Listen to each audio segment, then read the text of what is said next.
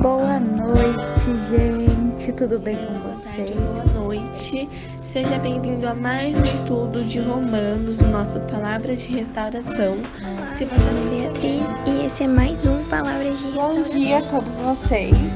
Olá, você está ouvindo Palavras Olá, de Restauração. querida irmã e minha querida irmã. Em nome do Pai, do Filho e do Espírito Santo.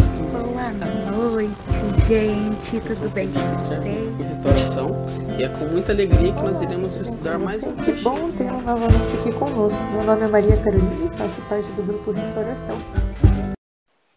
Olá, querido ouvinte, tudo bem? Eu sou o Felipe e hoje nós iremos trabalhar a passagem de 1 Coríntios, capítulo 15, do versículo 35 ao 49. Mas que a partir de agora nós possamos traçar o sinal da nossa salvação. Então, a partir de agora, nós estamos reunidos porque é da vontade do Pai, do Filho e do Espírito Santo. Amém. E agora nós iremos nos concentrar para clamar a presença do Espírito Santo, para que o Espírito Santo nos ajude a ter discernimento sobre a palavra, discernimento sobre como interpretar a palavra e como entender essa palavra, e mais principal, como colocar isso em prática no nosso dia a dia. Então, que a partir de agora você concentre nessa oração. Vinde, Espírito Santo, enchei os corações dos vossos fiéis e acendei neles o fogo do vosso amor. Enviai o vosso Espírito, e tudo será criado, e renovareis a face da terra. Oremos, ó Deus, que instruístes os corações dos vossos fiéis com a luz do Espírito Santo. Fazei que apreciemos retamente todas as coisas, segundo o mesmo Espírito, e gozemos sempre da sua consolação. Por Cristo Senhor nosso. Amém. E a Sagrada Escritura está nos dizendo assim hoje. Mas alguém dirá: De que maneira os mortos ressuscitam? Com que corpo voltarão? Insensato. Aquilo que você semeia não volta a viver, se antes não morrer.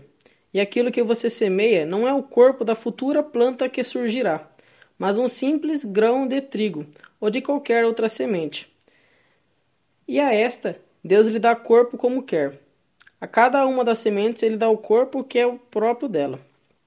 Nem toda a carne é a mesma carne.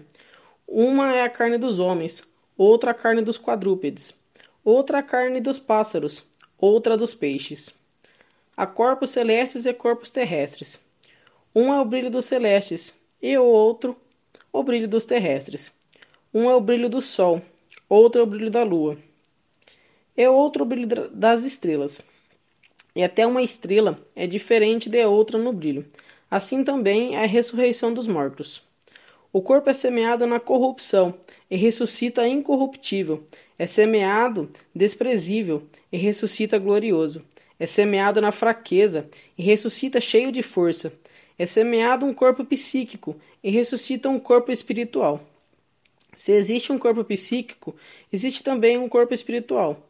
Assim também está escrito: Adão, o primeiro homem, tornou-se alma vivente, mas o último Adão tornou-se o espírito que dá a vida. Não é o espiritual primeiro, mas o psíquico. O espiritual vem depois. O primeiro homem vem da terra e é terrestre. O segundo homem vem do céu, tal como foi o homem feito da terra. Assim também são os terrestres, tal como é o homem vindo do céu. Assim serão os celestes. E assim como levamos a forma do homem terrestres, levaremos também a forma do homem celeste. Até aqui, palavra do Senhor, graças a Deus. Meu caro ouvinte, minha cara ouvinte, é, aqui a passagem ela está explicando é, brevemente como que vai ser a ressurreição para, para as pessoas em si. Desde o capítulo 15, ele vem comentar sempre da ressurreição. E aqui ele vem detalhar um pouco é, sobre como que vai ser essa ressurreição. Que existe uma semelhança do corpo de Cristo ressuscitado.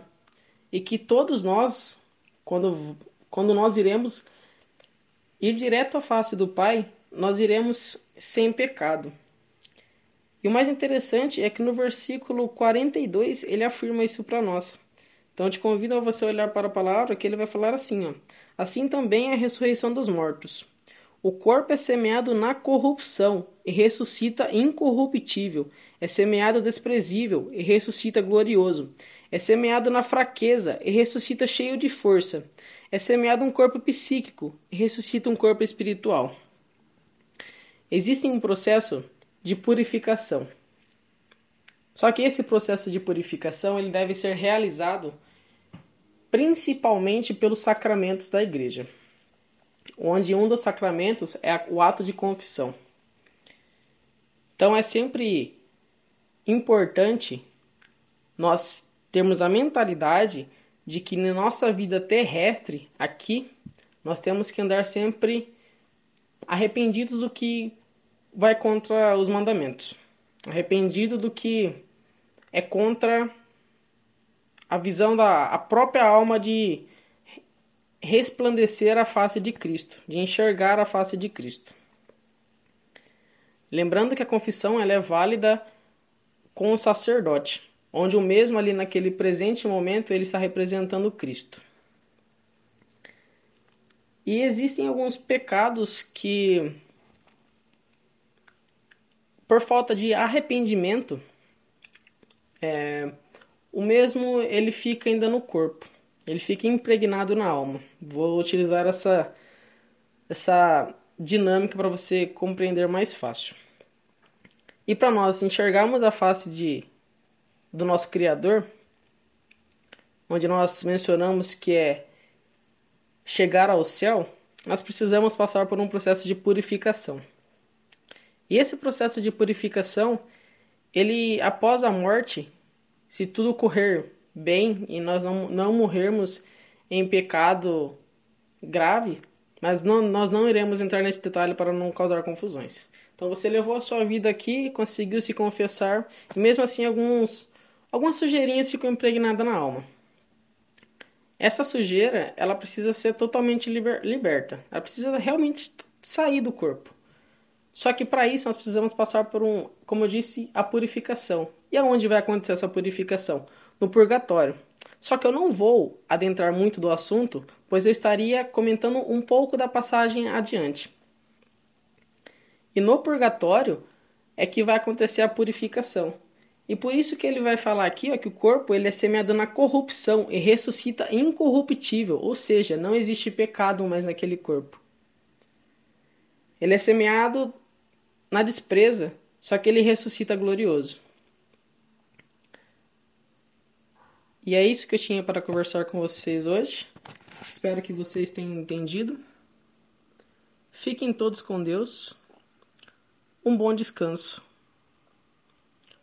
Nós estivemos e sempre continuaremos reunidos, porque é da vontade do Pai, do Filho e do Espírito Santo. Amém.